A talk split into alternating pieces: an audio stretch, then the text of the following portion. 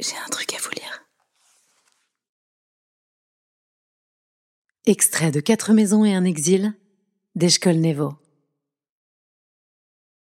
Je veux m'émouvoir des petites choses, comme de marcher pieds nus sur le sable, d'un cornet de glace, d'une douche froide l'été, d'un graffiti coloré sur un mur sale, d'une musique inconnue, de ne pas me raser, de me raser après avoir laissé pousser ma barbe longtemps, puis passer ma main sur ma joue lisse. Je veux m'émouvoir de toutes ces petites choses, ne pas les laisser filer.